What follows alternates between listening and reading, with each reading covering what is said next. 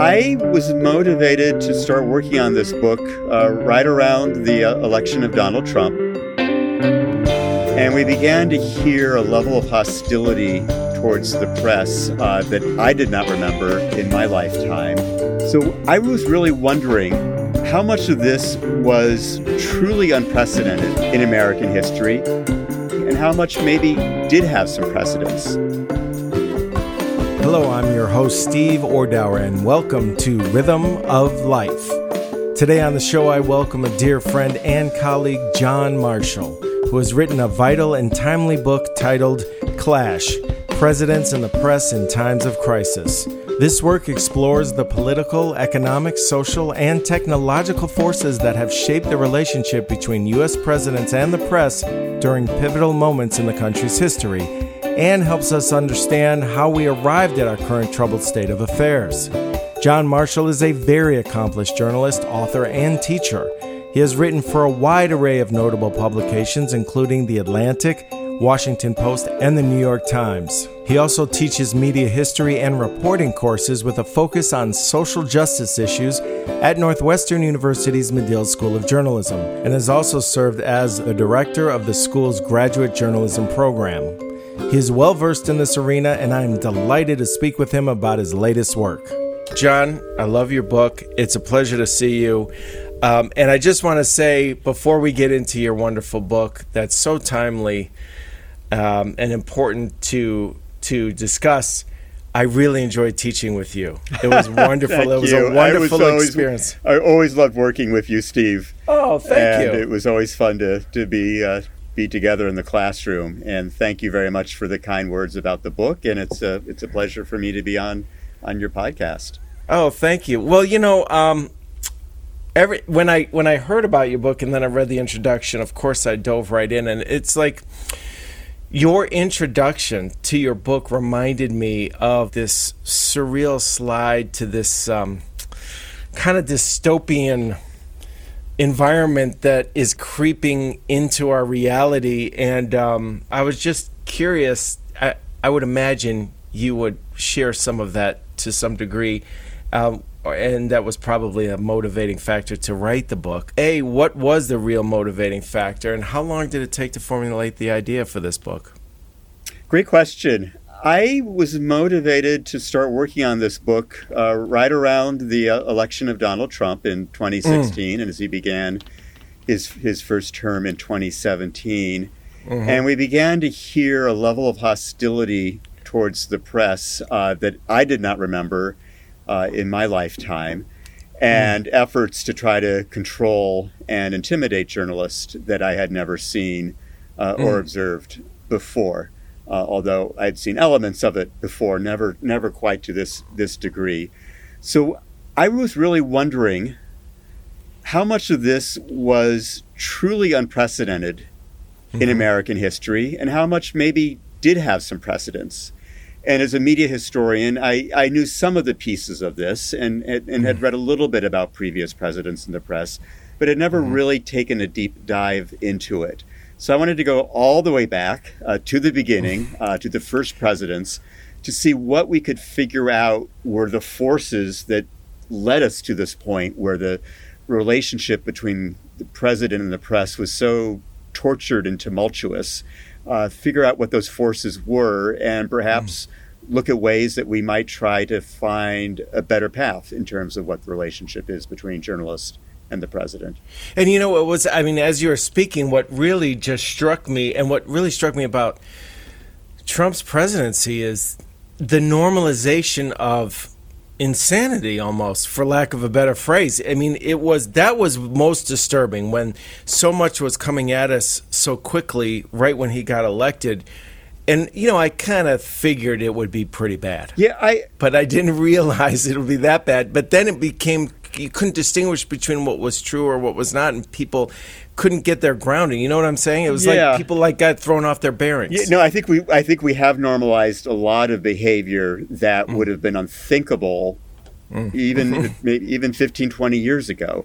Uh, I would question uh, you, you, you. called it insanity, and I understand why it feels that way. yes. uh, I'm not sure. I, I think it was a very deliberate strategy on, on the mm. part of Trump and his administration Absolutely. to mm-hmm. belittle journalists, to intimidate journalists, uh, to build distrust in, in the mm. media so that he could get away with telling people that he was the one who knew the truth, he's the one who spoke the truth, mm. and they should disbelieve anything that they're hearing from the press about him. I, that, that was mm-hmm. a very deliberate strategy on his part. He he even said he even said that was his strategy when he, he had an interview. I think it was with Lesley Stahl uh, late in 2016, where where she asked him why why he was so difficult uh, with with reporters and, what, and, why the hostility. And, and he said outright, I, I want to discredit you. I want to discredit you so that what I say goes unchallenged. Yeah, well, I guess I should say. Um, orchestrated insanity. Okay, planned insanity. So yeah, and you know it's it's interesting how he kind of shows his cards mm-hmm. sometimes, like you were just saying.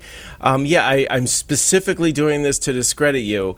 Um, and it's so obvious to somebody kind of from the outside looking in. But what was really striking about your book is that there are plenty of examples of these hostile relationships throughout history. I mean, um, you know, for for instance, I, I, love your introduction. It says, since the nation's early years, presidents have frequently tried to attack, restrict, manipulate, and demonize the press in order to strengthen their own own power. Obviously, Trump's at the top of that list, at least from our experience. But you know what? What are some of the other examples that you'd like to share with our audience before they read the book that might be I mean, it was really interesting, but kind of surprising. I didn't know to what degree this hostility persisted from one administration to another. Sure, sure. Uh, there are, you know, unfortunately, plenty of examples of that kind of hostility towards the press and uh, animosity and, and, and, outright suppression of the press. Mm-hmm. And I would say probably the three that would come most to mind uh, that I who I highlight in the book, uh, starting with John Adams, our, our second president, mm-hmm, mm-hmm. who was vill- it was a very partisan time. Uh, we think mm. we're we think we're partisan now, living in a highly partisan era. Uh, it was just as partisan then, if if not more so. Uh, there there was very little middle ground in politics between the Federalist Party that that Adams, of course, was part of. And mm. the emerging opposition, the, they called themselves then the Democratic Republican Party, led by Jefferson and Madison, and later kind of morphed into the Democratic Party in the 1800s. Mm. Uh, and they were vicious towards one another. Uh, uh-huh. and, and, and the newspapers and pamphlets that, that Jefferson and, and Madison controlled and influenced uh, were deeply nasty towards John Adams uh, on a personal level, uh, as well as criticizing his policies. Mm. And there wasn't yet a, a foundation of, of, of, understanding of sort of what a free press meant mm-hmm. in the mm-hmm. country. Uh, and the Federalists in, who controlled Congress uh, passed uh, the Sedition Act, uh, mm. which which Adams signed. And which could you just explain what that is? I exactly? will. I will. Uh, the Sedition Act basically made it illegal to say or write anything that was critical of the government uh, or critical of the president. So talk about something that really went counter to the First Amendment. I know. Uh, I mean, the, that it's hard to imagine any law that, that could have been more draconian in that way. uh, but the Federalists controlled government. They controlled Congress. They controlled presidency uh, mm-hmm. at that time, and they totally, almost completely controlled the courts mm-hmm. as well. Uh, and they went after uh, their Democratic Republican opponents uh, mm. with vehemence. Mm the most, I think, absurd example. This this wasn't an, an example of the press, but an example of free speech. Uh, there was a Revolutionary War veteran who was a, a tugboat captain uh, in New Jersey. Uh, I think, think, you know along the uh, the Hudson River. Mm. And Adams came through, and there was some big kind of you know festival to honor the president, and uh, they're shooting cannonballs up in the air, and this this poor man Luther I think his name was Luther Baldwin, was, was a little bit drunk. Uh, he was hanging out at a tavern. He said, Ah, I hope one of those cannonballs hits him in the arse. Uh, I'm sorry, I hope it's okay to say arse on your on your yes. podcast. Uh, I hope it hits him in the arse. Uh, and the tavern keeper, who was uh, a Federalist, uh, thought that was terrible that he had uttered something like that against the president. And old, old Luther Baldwin was, was tossed in jail for saying that. Uh, so that, that was kind of an extreme example. But even in the, um, the newspapers, uh, and this is uh, actually an example of a, of a magazine, there was a congressman named Matthew Lyon uh, who was aligned with, with Jefferson and Madison, uh, very critical of, of Adams. Uh, And he wrote uh, some things in his magazine. He was, he was from Vermont, uh, saying that uh, Adams was full of, of, of too much pomp and, and was a fool. Uh, and he was arrested, and after about a, you know, a trial that lasted a few hours, uh, they didn't even give him time to really hire an attorney, uh, tossed him in jail. Uh, so this is a congressman. This is a magazine editor uh, who dared to write something critical of the president uh, and was thrown in jail. Uh, this happened dozens of times uh, with other newspapers that were that were critical of Adams. Uh, but in the end, it really backfired against Adams because they were so heavy-handed about it uh, and so obviously unfair about it that the opposition uh, began, began to get more and more sympathy.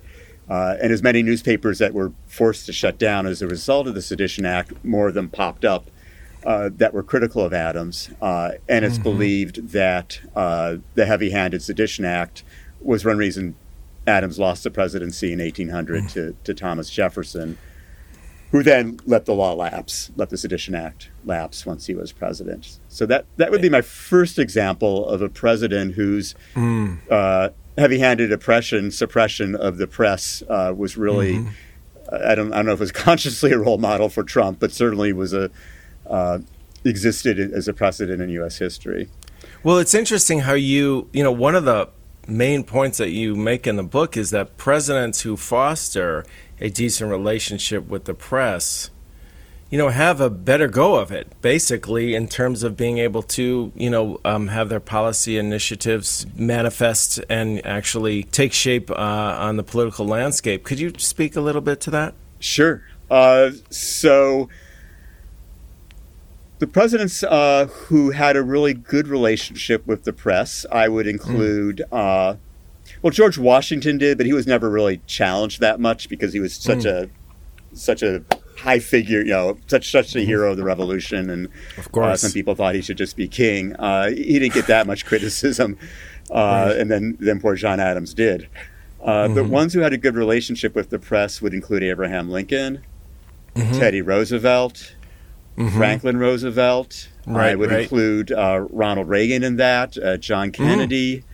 Uh-huh. Uh, and there, when historians rank the greatest presidents, those ones are usually, you know, in the top 10 or, or possibly top 20 uh, presidents. Uh, and i- i- in some ways, it makes sense. They say you know, that the journalists write the first rough draft of history, and that rough draft often sort of influences the final draft of, I lo- of I history love that. that historians write. I love that when I read that, you know, journalists often write the first rough draft of his. I mean, it's true because they're documenting what's actually happening. And when somebody, when somebody such as yourself, an historian and a journalist, goes back and looks at, tries to piece together a story from the past, they're generally looking at newspaper articles. Often, right, newspaper reporters- magazine articles, or you know, in, in later years, broadcast transcripts, and and, and Right. so forth.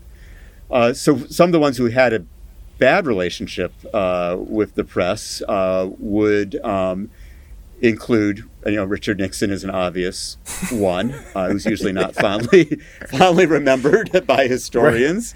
Uh, Right. Donald Trump falls in that camp. Uh, George W. Bush, a, a little bit more mixed than Nixon and, and Trump.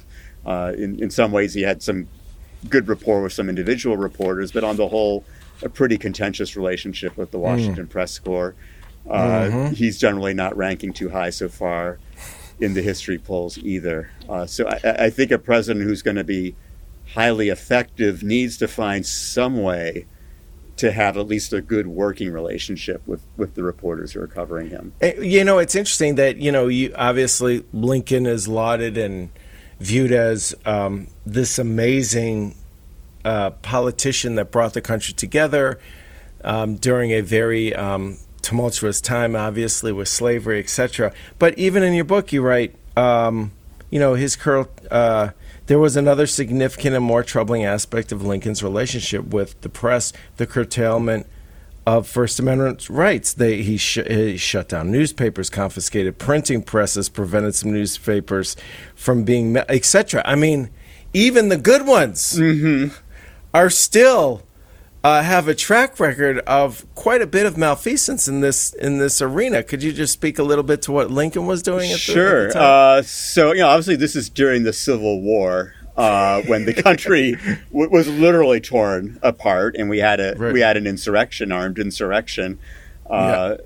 that was trying to overthrow the government. Uh, sounds so, really familiar. Yeah, yeah. um, some echoes echoes of that. Yeah. Recently, uh, so you know, in, in, some ways, I want to cut Lincoln some slack, you know, because the country okay. was was literally at the precipice of, of right. falling apart. Uh, but and, and, yet and it was primarily the Union Army, and, and in fact, it was also the Confederate Army as well. Uh, they were just mm. as uh, intent on, on suppressing the press as the Union Army.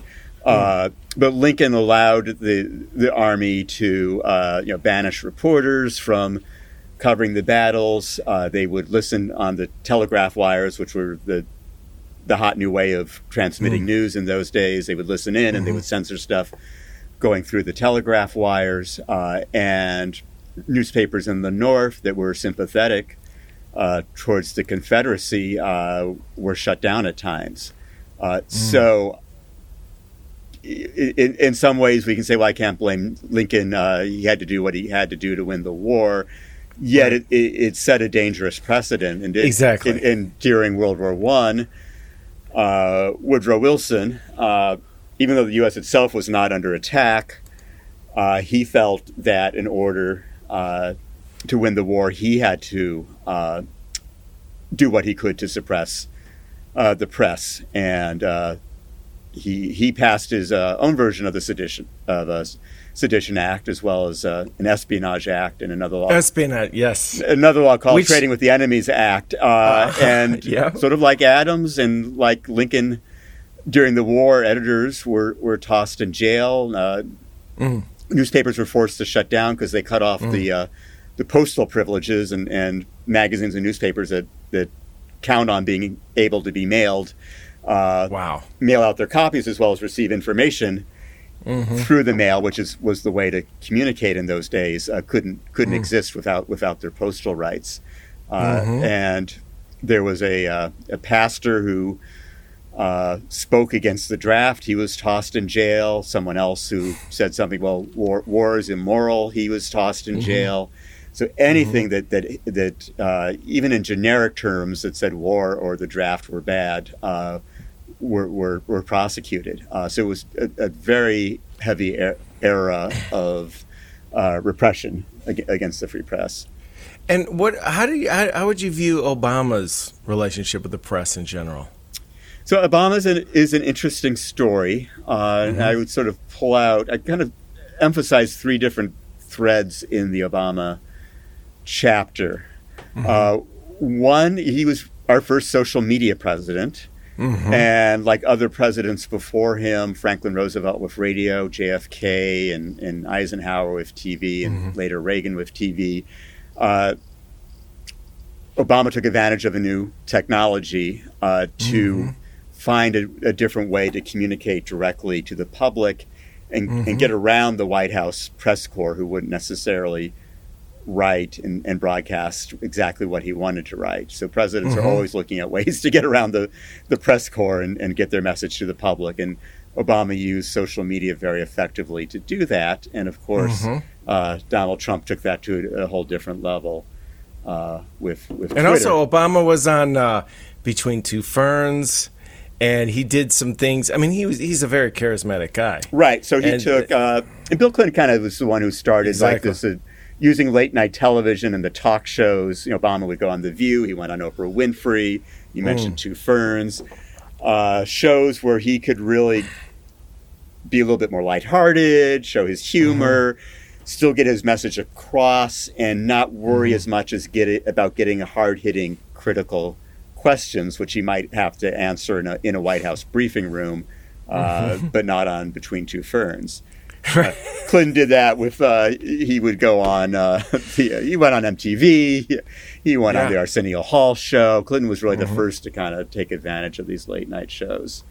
Yeah. Yeah. Another thing about Obama uh, was uh, the level of uh, vitriol he received which may be similar to, to the level that, that, that, John Adams was getting from the opposition but but with talk radio and mm. uh, cable TV, particularly Fox News, mm-hmm. uh, which had been unleashed uh, starting in the 90s, actually late mm-hmm. 80s, because Ronald Reagan did away with the fairness doctrine. Yes, please speak to that. So let me. I'll talk about uh, Obama, and then maybe we can circle back to the fairness yes, doctrine. Please. But, yeah, uh, absolutely. Obama was was you know, from the minute he was elected, actually before he was elected, was was hit with a, a fuselage of, of just virulent, often racist uh, criticism uh, from from right wing media, mm. I- including the birth of the Tea Party, which was really uh, was fueled largely by by by Fox and, and, and talk radio. Mm-hmm. Uh, so Obama was dealing with an extremely critical press, which was one reason he used social media uh, for his own ends to, to try mm-hmm. to, to reach his base as well. Uh, but another thread of the Obama story uh, was he was not that friendly with a lot of journalists who were covering the White House, uh, and mm. he very much limited the interviews he did. Uh, he limited the amount of sort of spontaneous, uh, take a few questions when he's leaving the White House kind of things, which most presidents will will do, or after a photo op, they'll answer a few questions. Obama was very heavy-handed about not allowing photojournalists. Mm in to cover him because he wanted his official photographer, the official White House photographer, Pete Souza, to take the photos, mm-hmm. and those were the photos the White House would disseminate through social mm-hmm. media, put up on the WhiteHouse.gov website. Uh, while photojournalists who might take a photo of Obama, not necessarily always in glowing terms, uh, sure. they, they pretty much banished. Uh, uh, banished is too strong a word, but, but very much limited their ac- mm-hmm. their access uh, to Obama. And then Obama dusted off the Espionage Act that yes. had been That's passed under question. Woodrow Wilson back in uh, 1917 or so. Mm-hmm. And his Justice Department went after whistleblowers uh, using the Espionage Act at, at, twice the rate of all other presidents before him combined. Mm-hmm. Uh, yeah, uh, so yeah, very heavy-handed effort uh, to intimidate uh, people mm-hmm. who might leak embarrassing information. And they always mm. said, oh, it's, it's for national security, which sometimes maybe uh, mm-hmm. it is, mm-hmm. but, but often it's information that just makes the government or, or the administration looks mm. bad. And everything's right, almost right. routinely marked as, as t- top secret these days. Uh, mm-hmm. it's, it's sort of the default marking. So they say, oh, he, he leaked something that was top secret.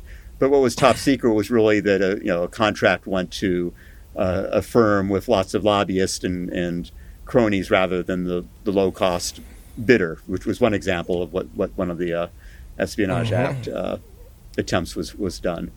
Uh, so uh, Obama really had kind of a chilly relationship with, with the White House press corps, mm. Mm.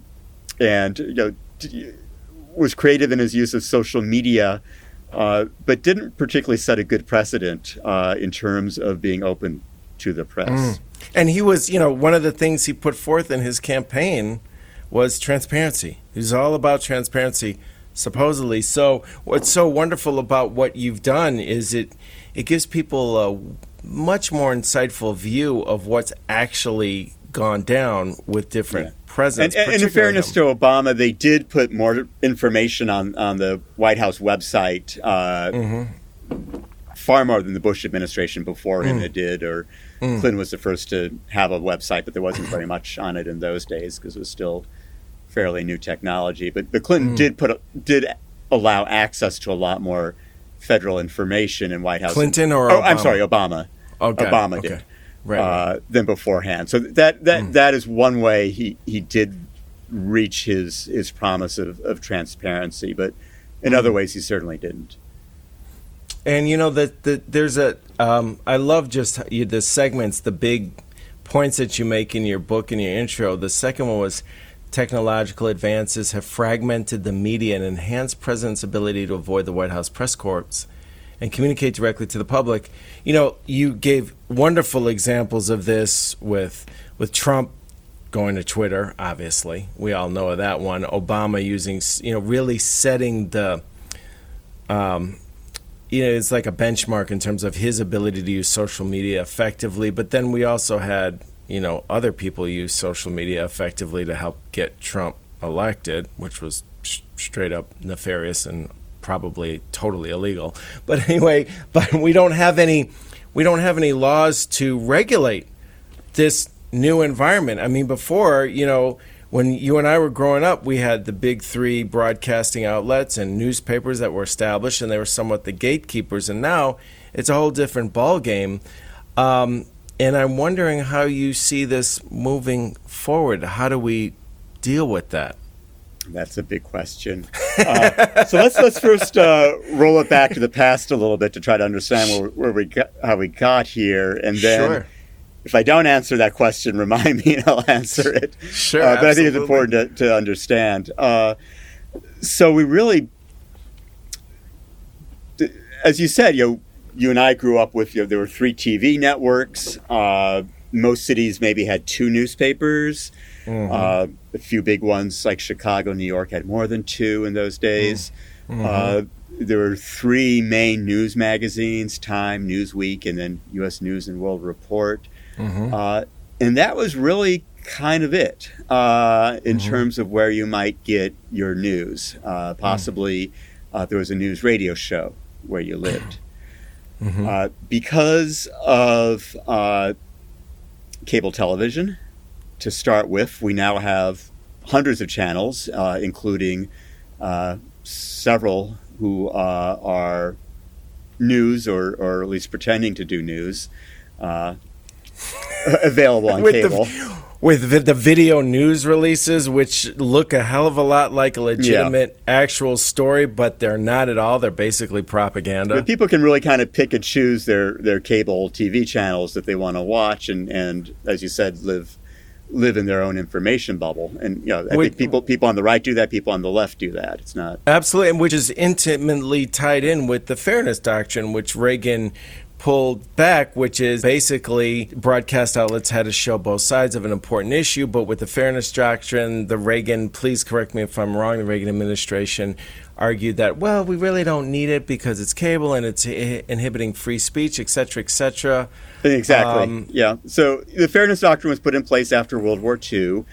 And the mm-hmm. idea was that the airwaves are really owned by the public uh, mm-hmm. And if you're going to be broadcasting on TV or broadcasting on radio, you should be doing so with, with a public service mission, uh, mm-hmm. which meant you should have content that uh, was was useful to a community. Uh, and if you had a political viewpoint on it, you had an obligation to offer equal time to an opposing viewpoint, whether it's mm. an opposing candidate or someone's arguing in favor of a particular policy. You needed to give some equal time to to the other side of the policy debate. Mm. And it, it, was it was enforced sort of off and on by the FCC in, in the early years. Uh, and mm-hmm. there were certainly lots of highly partisan on, on talk on radio, some mm-hmm. very partisan uh, radio shows. But starting with uh, kind of the Johnson administration, uh, they began to enforce it a little bit with Kennedy. Began to enforce it more heavily, and there were some court cases that solidified uh, the, the, the power of the fairness doctrine. Uh, mm-hmm. So by the 70s, uh, they're really, by and large, most broadcasts, whether it was TV or radio, was giving somewhat roughly equal time to different sides mm-hmm. of political debates. And then, as you said, Ronald Reagan uh, and his chairman of the FCC, Mark Fowler, uh, just were high, in favor of deregulation uh, mm-hmm. of, of, almost every industry, in, including uh, the media, mm. and they uh, Congress had passed a law to uh, cement the fairness doctrine in place in 1987. Uh, Reagan vetoed it. Right. And then uh, Mark Fowler, the chairman, got the FCC just to do away with it altogether. Because he said TV is nothing more than like no different than a toaster. It's just an appliance. Uh, What's the big deal? yeah. Um, didn't mention that, that, that, that appliances can uh, shape opinions and, and frame the way we view the world. Uh, Yeah. Maybe frame the way we eat our toast, but not not not the way we uh, not the information that we need to have a functioning democracy. Uh, Exactly. and almost immediately after the fairness doctrine went away, uh, a radio host based in Sacramento uh, went national uh, Oh. and was syndicated uh, by was the name of Rush Limbaugh. Oh yes. You may have heard of him.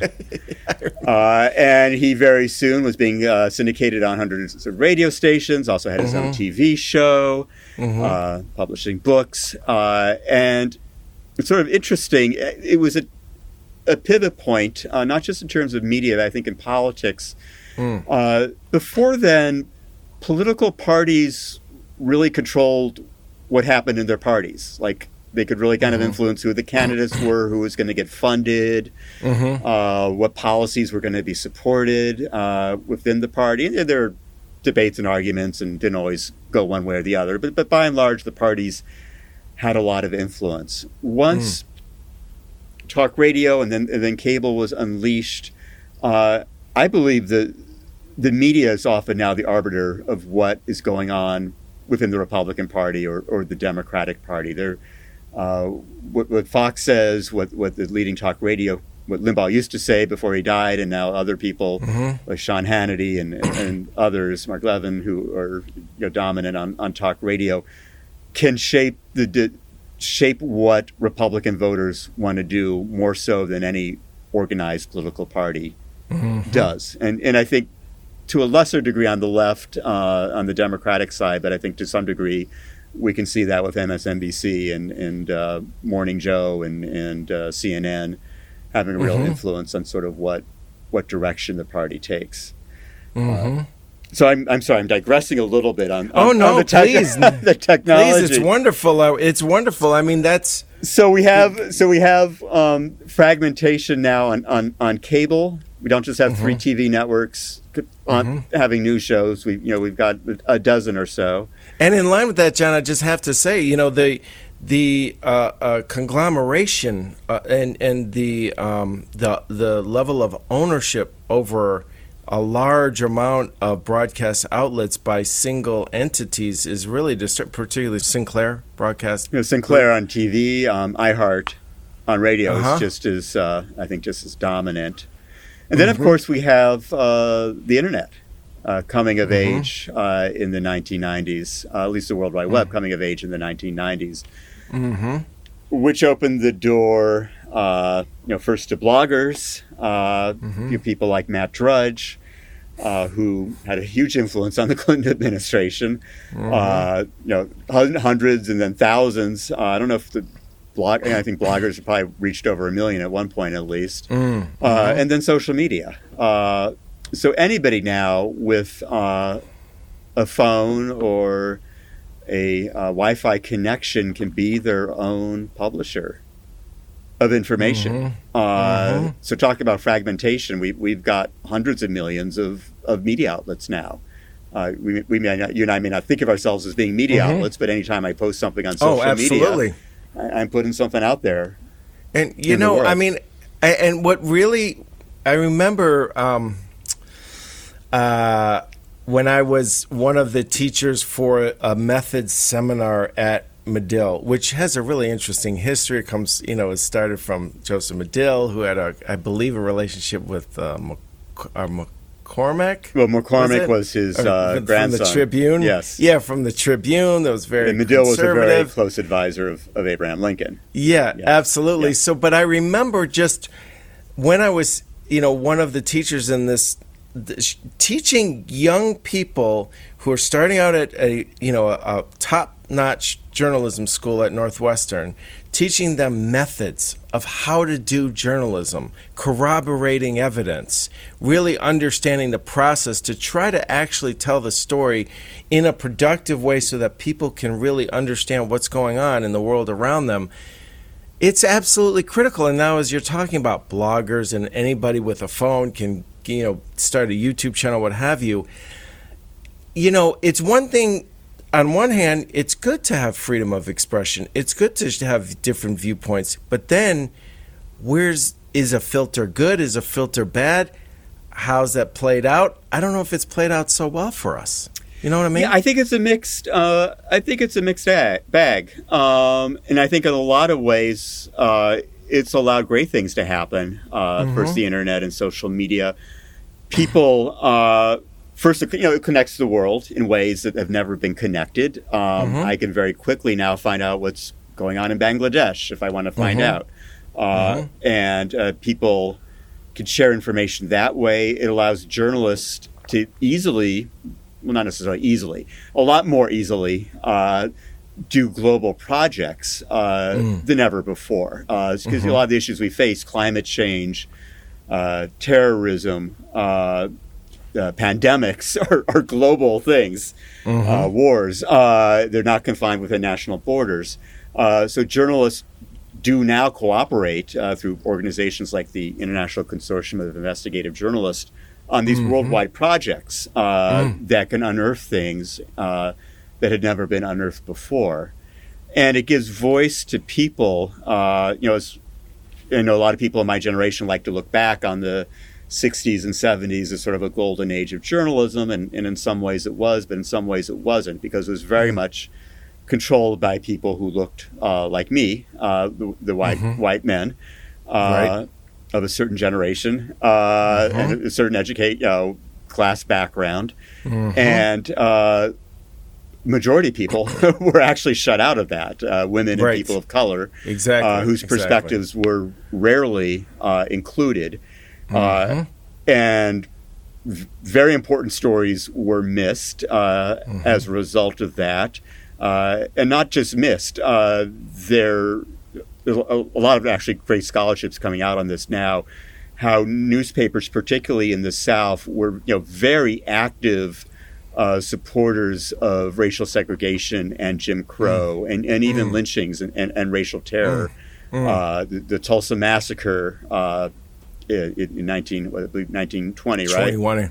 21. Uh, 21. Uh, yeah. You know, the newspapers in Tulsa were backed, you know, that massacre. Yeah, I mean, it gives credibility to people's uh, horrible actions. Right. Uh, so there's you know, very that that mainstream press uh, that people sometimes look back on as a golden age. Uh, often and in many ways was was highly you know detrimental uh, mm. to people uh, who are who are marginalized and vulnerable. Mm-hmm. Uh, so I, I, look at that's why I look at, at, the current age as, as a mixed bag uh, because right. now you know we have things like like Black Twitter. Uh, Black Lives Matter uh, mm-hmm. that have done a tremendous job of publicizing incidents, incidents of, of, of, terror by police against black people, which mm-hmm was rarely, if ever, covered before. Oh, totally. Uh, and, and, totally. and, they've been able to, to get that conversation and public debate going, uh, which would not have been possible, I think, in the 1960s or 1970s. Yeah, it's so interesting how, you know, with the with with the various times and the different generations, there's new technology, there's new way to express yourself. I mean, uh, it just reminded me as you're talking how effective FDR was, say, for instance, with radio. You know, um, with the fireside chats, etc. Could you talk a little bit Absolutely. So I think he, of all the presidents taking advantage of new technology, he might be at, at the top. Uh, mm-hmm. you know, radio had been around for a decade or so by the time he mm. became president, but it was just mm-hmm. starting to become to have like national networks like NBC and CBS carrying radio shows. The, the, the signal, the, the technology and the and the quality and the signals got got good enough that, that radio mm. could really uh, reach well over half half of the American public, which mm-hmm. in, in, the 20s it was much it was much smaller. other presidents before FDR had tried radio a little bit. Uh, Warren Harding was sort of famous, well, not famous, but he uh, in his use of radio, uh, maybe infamous might be the better word. Right. Uh, he um, he uh, he treated radio like he was giving a big campaign rally. So he'd have the radio mm. microphone in front of him, and at a big campaign mm. rally, when they didn't have really good PA systems in those days, you know, the candidate Right. would have to shout. So Harding would just sort of like shout into the radio microphone. Oh my god. And it didn't. It, the people listening didn't really particularly like it. It was not. It was not effective. And then It wasn't intimate. no, like, he, he "I'm did not have the, the, the, the touch. Right. Uh, Herbert Hoover was just sort of grouchy and would kind of grumble uh, Oh, into that's- the into the radio and, and Uh-huh. uh, didn't like to answer questions from reporters and would just kind of Oh. Snarl back when he was asked something. So he was not particularly effective either. Mm. FDR. Um, First of all, he'd, he'd worked when he was at Harvard. Uh, he would worked Mm-hmm. on the Harvard Crimson student newspaper Mhm. he had a sense of what journalists did and what they needed to do their jobs. Mm-hmm. Uh, so he could play into that and understand okay, reporters have these deadlines, they need to have so many stories a week. I can. I can feed them this information that's going to make Mm-hmm. them happy while still Right. spinning the story my way. Uh, Yeah. And when he was governor, he had actually he'd written a co- both newspaper columns, uh, and he had a sort of mini version of his fireside chats when he was governor uh, to the Mm, people of mm, New York. So he mm. had some practice with radio doing it, uh, Mhm. and he had sort of this. Uh, he sounded like everyone's kind of friendly. Uh, friendly uncle who they who they both respect and they like you know he kind of he had this air both of sort of authority but but kindly Mhm, about it. He, he knew Mhm. how he knew how to be warm with his voice and be very Mhm. clear with it. So within ten days of, of starting his administration, he gave his first fireside radio chat, and more more than half the country listened to it. Wow. Uh, and it was about the banking crisis. Mm. Uh, and the humorous Will Rogers joked afterwards that he, he Roosevelt explained the crisis so well and what he was going to do that even the bankers understood it.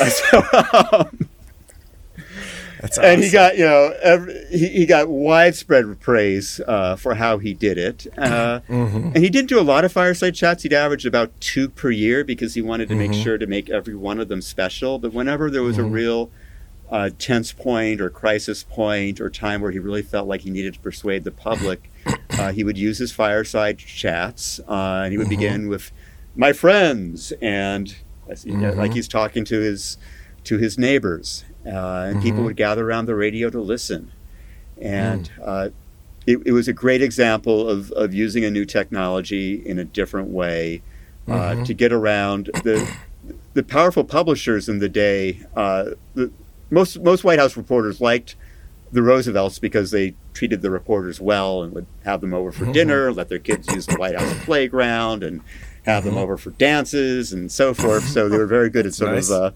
charming the, the White House reporters and they joke around with them. Mhm. But a lot of the powerful publishers of the day, uh, William Randolph Hearst, who you and your listeners may have heard of, uh, probably the most powerful media mogul perhaps of all time, uh, Mhm. Wa- was uh, after the first few months of Roosevelt's administration was was steadfastly opposed to him. Henry Mm. Luce, the publisher of Time magazine, and then later Fortune magazine, and then later Life magazine, Mm. uh, was quite conservative and didn't and didn't like the the New Deal, Roosevelt's New Mm. Deal. And then uh, you mentioned Colonel McCormick earlier of the Chicago Yes. Tribune, which was the And there's a McCormick building right, right, right here in Northwestern. University. But he was the publisher of the Tribune, most powerful Mhm. newspaper Yep. in the Midwest, and he was adamantly opposed to Roosevelt and would compare Mhm. Roosevelt to Hitler and compare Roosevelt to Stalin. Oh. Uh, you know, really okay. extreme stuff. wow, Um, that's and and would, Sounds really his familiar. paper would, would, would publish this, these kind of crazy stories uh, Mhm. that uh, had, had very little bearing on the truth when, when it came to Roosevelt. So Roosevelt felt like he needed to go around these publishers who mhm. were quite dominant, uh, and and he used the fireside chats to do that. yeah. And, and Nixon was like the exact opposite. I mean, he was just ruthless and just harsh, and and he. I, yeah, I don't know if if if he's the. f- Oh, he seemed to be very reminiscent of what we were experiencing with uh, uh, Trump when I was reading your book. Just the the um, vitriol that he had toward the press. Can you speak to that? Yeah. Uh, yes and no. okay. Uh, Nixon, yeah, definitely had the vitriol towards the press. He hated journalists uh, from way back. Even though he generally enjoyed, in his early years as a congressman and senator, usually got more favorable press than negative press. Mm. But but his personality was such that anything critical just really stung him and dug deep inside of him, and he had sort of this Yeah. paranoia uh, and just thin-skinned. Uh, actually, his thin-skinned was kind of reminding me a little bit of John Adams, who didn't like the criticism either. Uh, but Nixon took it kind of to a different level. But Nixon, Yes. Nixon publicly um, would say usually until it's kind of until until the end uh, would say the right things about the importance of a free press uh, and how much uh, it was uh, uh, important to have uh, the, the, the role that journalists played in informing the public. He, he, Do, do you think, just from what you've studied and what you know of Nixon, do you think he was had some semblance of actually believing that? Because because Trump did not. Trump He did doesn't and, and Trump, you know, care. Trump all on the surface was was almost complete hostility. But, but Oh Nixon thought it was important to at least have the veneer exactly of, of being friendly towards the press. Right, Uh, right. and in some ways, it, it, it worked in his first his 1st Mm-hmm. term. And I think also it was just the norm in those days uh, Mm. to uh, respect journalists and and uh, the uh, generally the popularity of journalists in you know opinion polls were, were much higher. Uh, so I think he felt like politically he couldn't directly be as hostile himself, although he sent his vice president Spiro Agnew out to make some very hostile speeches towards the press. And Nixon helped to write those speeches. He knew exactly what Agnew was doing. Uh, and he was delighted. Uh, he's uh, one famous quote after Agnew gave his first uh, speech that was calling the uh, TV networks this unelected elite that was against the interest of the great majority of Americans. Uh, Nixon said, "Well, that really uh, flicked a scab off that wound, didn't it?" absolutely. I know. It, uh, but he said that, of course, in private, whereas Trump probably would have said that something like that. oh my god! in public. The thing about Trump that's so like crazy, or at least just was so um, was so stunning to witness is that you know at least that's why I asked you about Nixon. You said at least they put up the veneer, you know, the the facade of you know this this modicum of respect for the office and this re- respect for the relationship with the press to some whatever degree. But with Trump, he just said, "I don't care." Yeah, and I, think in some ways Nixon laid the groundwork for that. Uh, right. In um, so while Nixon had the facade, uh, we hear from his White House tapes that behind closed doors, t- talking to his talk aides, uh, he was doing whatever he could to uh, get even with the press uh, and- Exactly. and, intimidate the press. So he um, had the FBI investigate journalists. He didn't like Nixon like did. uh, famous Nixon uh, we're yeah, talking, Nixon right? did. Nixon Yeah, did. yeah. Uh, Uh-huh. Don't know yet if Trump did, but who knows? Uh, the Nixon went after had the FBI uh, investigate Daniel Schorr, who was at with CBS News at that point, and later it was on, Oh. on NPR. Schorr had written critical things about Nixon's education policies, or I'm Mm. sorry, broadcast critical things about his. Nixon had, had publicized he had this great new education initiative. Mm. Schorr reported Nixon gave a speech about it, but there was actually nothing going on with this initiative. It wasn't it wasn't real, wasn't real, and that infuriated Nixon. So he had the FBI try to investigate Schorr, try to find dirt on him. Uh, he gave an order uh, to the FBI to see if they could uh, uh, find out if any journalists were homosexuals, so they could try to blackmail them. Because, uh, of course, in that era, that that could be um, a career ender for someone uh, to be. So wait, who was running? Who, wait, who was running the FBI at that time? Uh, J. Nixon? Edgar Hoover. Yeah, isn't he? Wasn't he a crossdresser? Yeah, but uh, they didn't, know, didn't know that at the time. Uh, Right, perhaps right. Nixon. Interesting. Uh, they used the IRS to go after journalists they didn't Mm-hmm. Right. like. Uh, Mary McGrory, who was a top syndicated columnist, liberal columnist. Right. Nixon despised her. Uh, Wow. She got audited like several years in a row because she Oh. she, she gave a lot of money to this uh, uh, home for, for orphaned girls, uh, Mary McGrory. So they kept auditing whether this was a legitimate donation Oh my god. or not. Uh, Robert Greene of Newsday, who was an investigative reporter who had written something critical about Nixon's friend Bebe Rebozo, he, they had the IRS audit him. Oh, that's. Uh, so this, this all shows up in his, you know, Nixon's. Uh, that was one of the articles of, of impeachment was abuse of power, and and Sure, the, sure. the IRS doing this was was an abuse of power. Mm-hmm. Uh, when the Washington Post was investigating Watergate, they, he tried to get the FCC uh, to uh, not allow Washington Post uh, TV stations, the Post owned TV stations around the country was actually the main way the Mm. Post made money. Uh, He had people challenge the posts trying to renew their, their TV licenses, Oh which would have would have probably sunk the Post financially.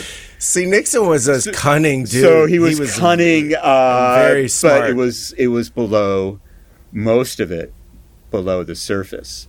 Yeah, exactly. Uh, exactly. His, his chief of staff, H.R. Haldeman, came from the advertising industry. Oh, that's Uh, And he he understood that it was important to package Nixon exactly. in a way uh, that was palatable to, to the Mm-hmm. consuming voting public. Uh, Mm-hmm. So in the early years, you know, Nixon actually was was on TV a lot. Was was Mm. he wasn't a natural on TV, but but he worked No. at it and right. uh, uh, wasn't too bad compared to some of the other politicians of the day. uh Uh-huh.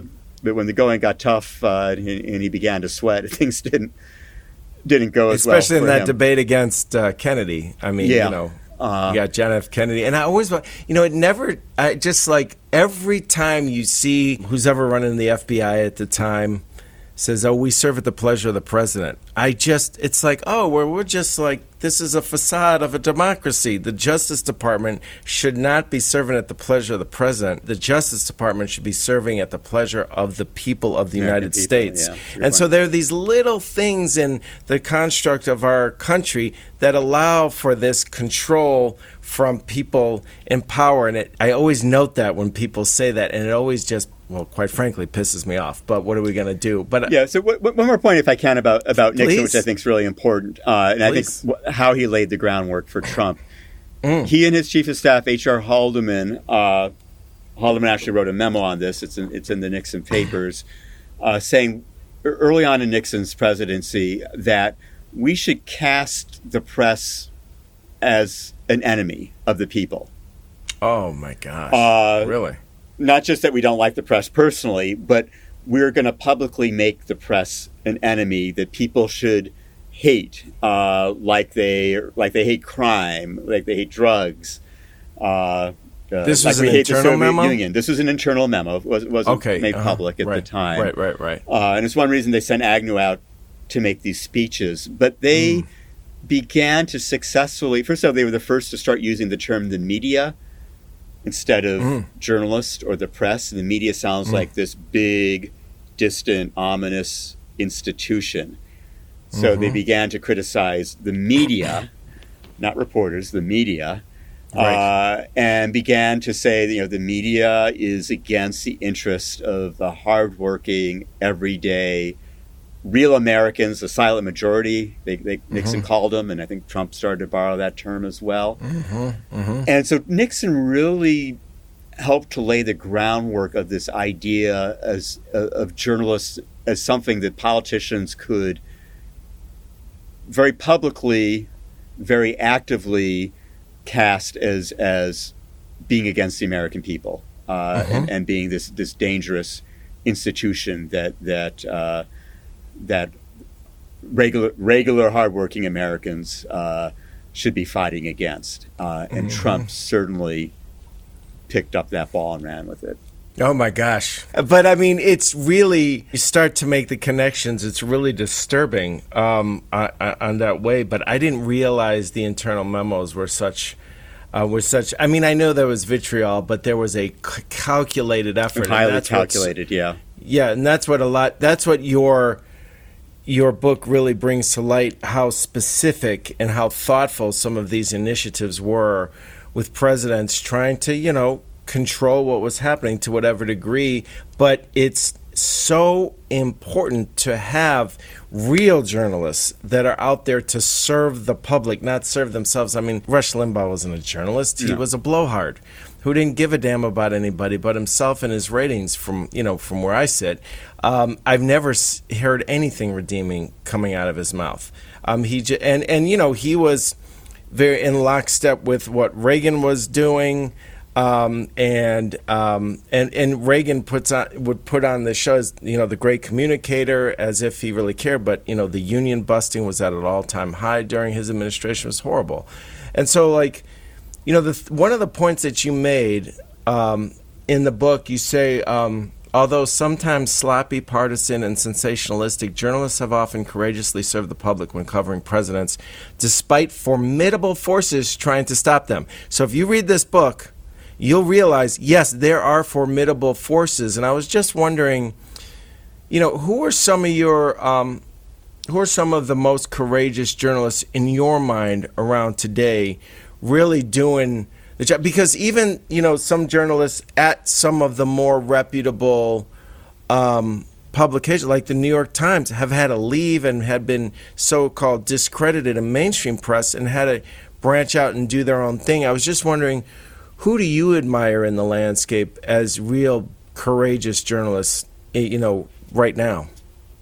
That's a great question. Uh, and you know, we have you know role models. You know, some of the journalists who took on Joseph McCarthy, which was incredibly courageous in the 1950s. Those who challenged Wilson during World War One, and, and, and mm-hmm. you know, those who obviously challenged Nixon. Mm-hmm. Uh, I think um, I would point to, uh, you know, in terms of investigative reporting, David Fahrenthold, who until okay. recently at, at, at, the Washington Post, uh, he's the one who uncovered that the Trump's foundation uh, actually gave very little money to charity and instead would buy like huge paintings of Trump uh, and and just book events at Trump uh, Trump owned uh, resorts uh, and, and, was not much of a charitable institution. He's the one mm-hmm. who uh, uncovered the famous Access Hollywood tape uh, mm. where Trump is uh, boasting about assaulting women. Uh, mm. So, in terms of investigative reporting, I'd put him at the top. Uh, Jane Mayer, oh yeah, at the I believe she's still at the New Yorker. Mm-hmm. Just done incredible work about the dark money that's behind politics, the hidden money, the the, the, mm-hmm. the billionaires and, and corporations. Uh, are able to hide uh, in terms of influencing, uh, you know, putting behind various candidates or, or, or trying to mm-hmm. influence mm-hmm. the way uh, policies are decided. But I'd say those are two of the top uh, investigative reporters. Uh, but I, I, would also like to say that um, the amount of abuse that female journalists mm-hmm. and journalists of color uh, just on, on the whole have received uh, in the mm-hmm. last few years. Uh, and I'd, I'd, also include Jewish journalists in there as well, mm-hmm. Uh, mm-hmm. are often just viciously um, attacked uh, mm. if they write, a, say or write anything that, that challenges the Trump narrative. Uh, mm. And any of them who continue to do their jobs uh, continue to try to dig for the facts, uh, mm-hmm. continue to try to get information to the public, I, I think are doing tremendous and, and courageous work. Yeah. I mean, it's interesting. I mean, the, the, the people that come to mind for me are Matt Taibbi, Christopher Hedges, Laura Poitras, and Glenn Greenwald with the Snowden documentary. I mean, talk about courage. That's like, you know, you've got every you're like risking everything to to get these stories, um, especially with Snowden because boy, uh, I remember um, Obama really coming hard at him, really wanting to get him back in this country and couldn't do it. But and that's you know a critical thing in terms of mass surveillance on all of us, which we didn't know mm-hmm. unless, and you know, and you can agree or disagree with his methods or whatever, but the bottom line is covering that story you got to have some courage because if you don't do it right or you make a misstep, you could end in you could end up in jail or um, have some serious charges brought against you. And um, you know, I, I just really admire journalists.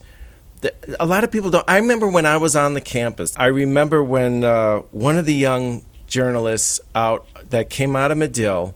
I can't think of his name yet at the moment, but I'm sure you'll you'll remind me who um, was killed tragically in the Middle East James, when he came. James Jim Foley. That's right. Yeah. And I remember when the service was happening and my class that I was teaching had just stopped, and then it just kind of hit me that this young man went and was beheaded, and it was horrible. It was just, ugh. But talk about the courage on that young man was just un- Yeah, Jim is uh, a really uh, important uh, example of, of a courageous journalist who was passionate about telling stories that were being left untold. Uh, and he traveled to conflict zones. He'd been in, I believe, in Af- either Iraq or Afghanistan. So I, I should know this. Uh, he definitely was in Libya uh, during the fighting there. He'd been captured in Libya. Uh, and, and held by the Gaddafi government for, for, for over a month. You know, he came back and then he went to Syria uh, because he thought it was important to tell the stories of the civilians who were suffering incredibly uh, through these wars and uh, who uh, stories were not being told because it was it was dangerous to go there. But he was willing to take the risk uh, to uh, to to you know they say you know journalists should afflict the comfort comfortable and comfort the afflicted. He he was all about helping the afflicted, uh, and and he gave his life to do that. And and it's a, a good reminder that uh, it's not just Americans like Jim Foley, but but journalists all over the world uh, risk their lives today. Uh, in the Philippines and Turkey, uh, all, all around, uh, where, where dictators and, and strongmen are, are ruling and don't don't want to ever be questioned or challenged. There's still journalists out there trying to tell those stories, uh, and and several are murdered every year, and, and even more are, are thrown in jail. You know, think about the people in, in covering the Ukraine war right now. Uh, Oh, and- and- exactly, and, the risk, exactly. and the risks that they're taking in order that we have the information to know what's what's going on there. And, and I think really most people on. have no idea the kind of sacrifices that are made to, to tell those stories. And that's why it's so profoundly twisted and insidious how some presidents, you know, starting with Nixon and um, and exacerbated under the Trump administration, to cast journalists as the enemy when actually most journalists out there are actually doing a service to us, the people. You know, there's checks and balances in this grand experiment we have in the United States of America, you know, with the judicial, the legislative, and the executive branches. But the fourth real check and balance is the press. And when we fall for that nonsense that the press is, it's just like, I mean, not everybody is great at doing their job. Yeah, the and people make mistakes. but- You know, there- you know, Yeah. there's reporting that's uh, uh, sometimes needs to be corrected, or it's not quite. You know, Mm-hmm. might lean one way or, or the other way. But by, know, I've worked with you. You, you have too. I've, I've worked with hundreds, if not thousands, of journalists uh, Mm-hmm. in my career, uh, and every single one of them. Uh, their primary motive in their job is just to try to get the facts for the story. And they may not get all the facts. They may miss some facts. They may get a few facts wrong. Uh, they may pick some facts over other facts, but they just want to put out a good story that will inform people.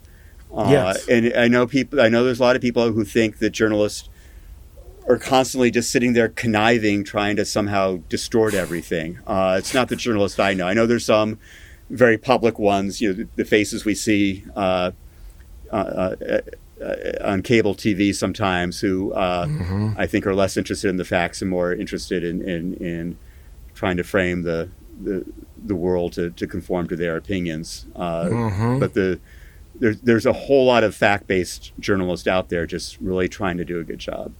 Yeah, absolutely. Well, I know we need to wrap up, and I wanted to just mention, you know, you also met, you also said something toward the end of your book. You said, um, you know, declining revenues. There are declining revenues in journalism outlets. How digital outlets such as Facebook are generating revenue you mentioned from um, news produced and revenue not going to the organization that actually produced them. And there's something you mentioned the Local Journalism Sustainability Act. Yeah. Did, could you just uh, mention that a little bit and also give us an idea of what you feel can be done? Because I know we're running out of time to give us some sort of uh, viewpoint where, you know, what can be done to actually enhance independent journalism. Yeah, great chapter and and, or sorry, great question. And my last chapter is actually devoted to trying to, to, answer it. Uh, so there's several things I, I, I mentioned there. I'll um, maybe highlight three of them in the sure, for the please. purpose of, of time. You, you uh-huh. mentioned this, the Local Journalism Sustainability Act. It's it's a uh-huh. bipartisan measure. Uh, it's hmm. got both Republican and Democrats uh, signed on as sponsors, as co-sponsors. Wonderful. Uh, Wonderful. It's been in the House. It's been in the Senate. Uh, I think at one point it was they were trying to fold it into the Build Back Better, uh, Biden's big initiative, uh, and, and, then of course that didn't get through. Uh, but still before Congress, uh, and what it would basically do is use tax credits to try to support local journalism, because, oh. um, as I'm sure you know, and, and many of your re- your listeners know, uh, local newspapers, local news outlets have, have, have been devastated mm-hmm. in the last 10 to 20 years. Uh, totally. By the economy uh, and, and by the shifts in technology. Uh, you know, mm-hmm. people think they can get their news. Sometimes they do get their news through, the, through their phones. Uh, why subscribe to a local newspaper? Uh, so, mm-hmm. so they've been gutted. Uh, local Journalism Sustainability Act would give tax credits to companies who advertise in newspapers. Mm-hmm. If you advertise mm. in a mm. paper, mm. you get a tax credit. If you subscribe uh, to a newspaper or, or, make a donation to a newspaper, mm-hmm. uh, it doesn't have to be print. It, you know, it could be all online news site. Mm-hmm. Uh, if you subscribe, subscribe or, to a news outlet or give a donation to a news outlet, you get a tax credit. Mm-hmm. Uh, the news outlets, in turn, if they hire actual journalist reporters, they get some tax credit too. So they can't just be like a shell operation that's just aggregating information from somewhere else, but they actually have to right, hire right. hire people who are doing journalism. They they get a tax credit mm, as well. Mm. Oh, uh, that's terrific. Uh, and it's a way it's a way for people to in a way that people are voting like a lot of people in the community say I, I think this news outlet is is valuable Mm-hmm. Um, it's kind of expensive to subscribe, but hey, I'm going to get a tax credit. I think mm-hmm. it's worth it. Uh, and that's, I'm very wary of the government picking and choosing news outlets to, to give money to, but, but, yes. but this is letting the people decide. Uh, yes. So I would, I hope that bill gets through Congress. We need to do something to make the tech giants, uh, Facebook, and Google, or Facebook is now mm-hmm. Meta, Meta and Google right. uh, are, are, are, the biggest culprits, uh, but, but, mm-hmm. Twitter and some of the others as well. Basically, uh, they make money off the content that journalists produce, that news organizations produce. Uh, so if you or I or any of our friends on whatever social media platform we're using, I do this. I I cut and paste stuff that I've read elsewhere. Mm-hmm. I post it on Facebook or I'll put it on Twitter. Mm-hmm. Uh, t- Facebook sells ads, Twitter sells ads, Google search sells ads based on that content. Mm-hmm. Uh, the original news outlet doesn't necessarily get a dime of it unless people follow through to the link and then mm-hmm. go to whatever. Which is insane. Right. I mean, it's ridiculous. So they, they, they've been using that content for free. Uh, and Meta just announced, I think it was yesterday, that you know, they had some deal with publishers that they would pay publishers uh-huh. for content that was appearing on their on their sort of news news branch. Uh, but now they're saying they're cutting that back. Oh, geez, so I think uh, I think our tax code needs to cut, catch up with that, and, and uh, absolutely, uh, and, and uh, money from those tech giants uh, who are making money off of journalism. Uh, m- more than half of the digital advertising dollars go to go to Meta and hmm. Google. Mm. More than mm. half. Wow. Uh, wow. they they wow. have such a uh, near monopoly on it, uh, and that that that advertising revenue, uh, a lot of it's going away that that would have otherwise gone to journalism. Uh, so. Yeah, Australia has a model of, of, of legislation that that uh, requires the social media companies to to pay uh, for journalism that they use. Uh, Oh, great. uh, so put put a law behind it. I believe, say Maryland has as uh, you know taxes some of the profits uh, to uh, that the tech giants are making from from journalism, and that could that could be fed back through things like the Sustainability Act. Uh, so I think there needs to be some there needs to be some legislation on, on the federal level to to, to rein in uh, what the tech giants are able to do. Absolutely. And then the third thing I would highlight is something which I think is responsibility of all of us, but I think also something that should be taught in the schools, which is media literacy. Amen. Uh, we teach algebra, we teach trigonometry. Yes. Uh, Uh, I'm a oh huge fan God. of poetry. I think everyone should should, should learn poetry. Uh, I think they should also learn media literacy uh, because we consume le- media almost every minute of our waking hours Totally. in some way. And people sh- should learn from an early age how the algorithms of social media work and how they Mm-hmm. channel some information to you over other information to you, depending on what you're clicking on. Uh, they should be able to distinguish propaganda from from news gathering. Uh, appreciate and even the astute observer, the learned person, right. It's not. It's it's It can- it's, so hard really today because we're flooded with stuff. exactly. Uh, I think people have a hard time understanding what is meant as opinion journalism and what is meant as we're just going to try to present the facts as best we can find them. Journalism. Uh, Oh, not totally. that either not that either one of them is perfect, but people should be able to understand the difference of Absolutely. that. They should understand how uh, the the impact that advertising has on on what content is produced. Totally. Uh, they should understand uh, the conglomeration of, of media companies uh, that you mentioned earlier. Yeah, it's Uh, critical. I think I think these that kind of understanding is is essential if we're going to survive as a democracy. Absolutely. should be taught in the schools, and we should, uh, as those of us who are beyond school age, should uh, find ways to to understand it better. Yeah, and you know, it's just so interesting just to wrap up, and thank you so much for that, and thank you for writing this book. The, the role of independent media is so critical right now because we have these news shows that have an incentive to to put forth a very specific um, opinion perspective. You know, even though like you know Rachel Maddow or Chris Hayes can do some real journalism, but they're they're, the way they present it is oftentimes a rebuttal to what Fox is doing. So they're actually reacting to what Fox is doing, and, and then we get all of these these reports that are just ginning people up, and there's not a whole lot of real communication. It's ginned up controversy, right? Yeah, it- and, and controversy perfect. sells uh, for, Yeah, for cable the- news, at least. Exactly. And so when you have independent media outlets that are not run by that, all of a sudden you have the possibility of an informed citizenry that actually might be productive moving forward. So um, I I learned so much from your book. Again, for those of you who want to check this out, it's called Clash: Presidents and the Press in Times of Crisis. Written by my dear friend and colleague Jon Marshall. I encourage you all to get it. Are there any parting shots for our, for our viewers that we should take away from this conversation or anything that you want to let us in on that uh, we should know as to motivate us to read the book and get clear on what's happening Oh gosh, I you know I, I could probably talk for hours, and I Steve, I really greatly appreciate the opportunity to be on on your show, and it's Sure. always good to talk with you.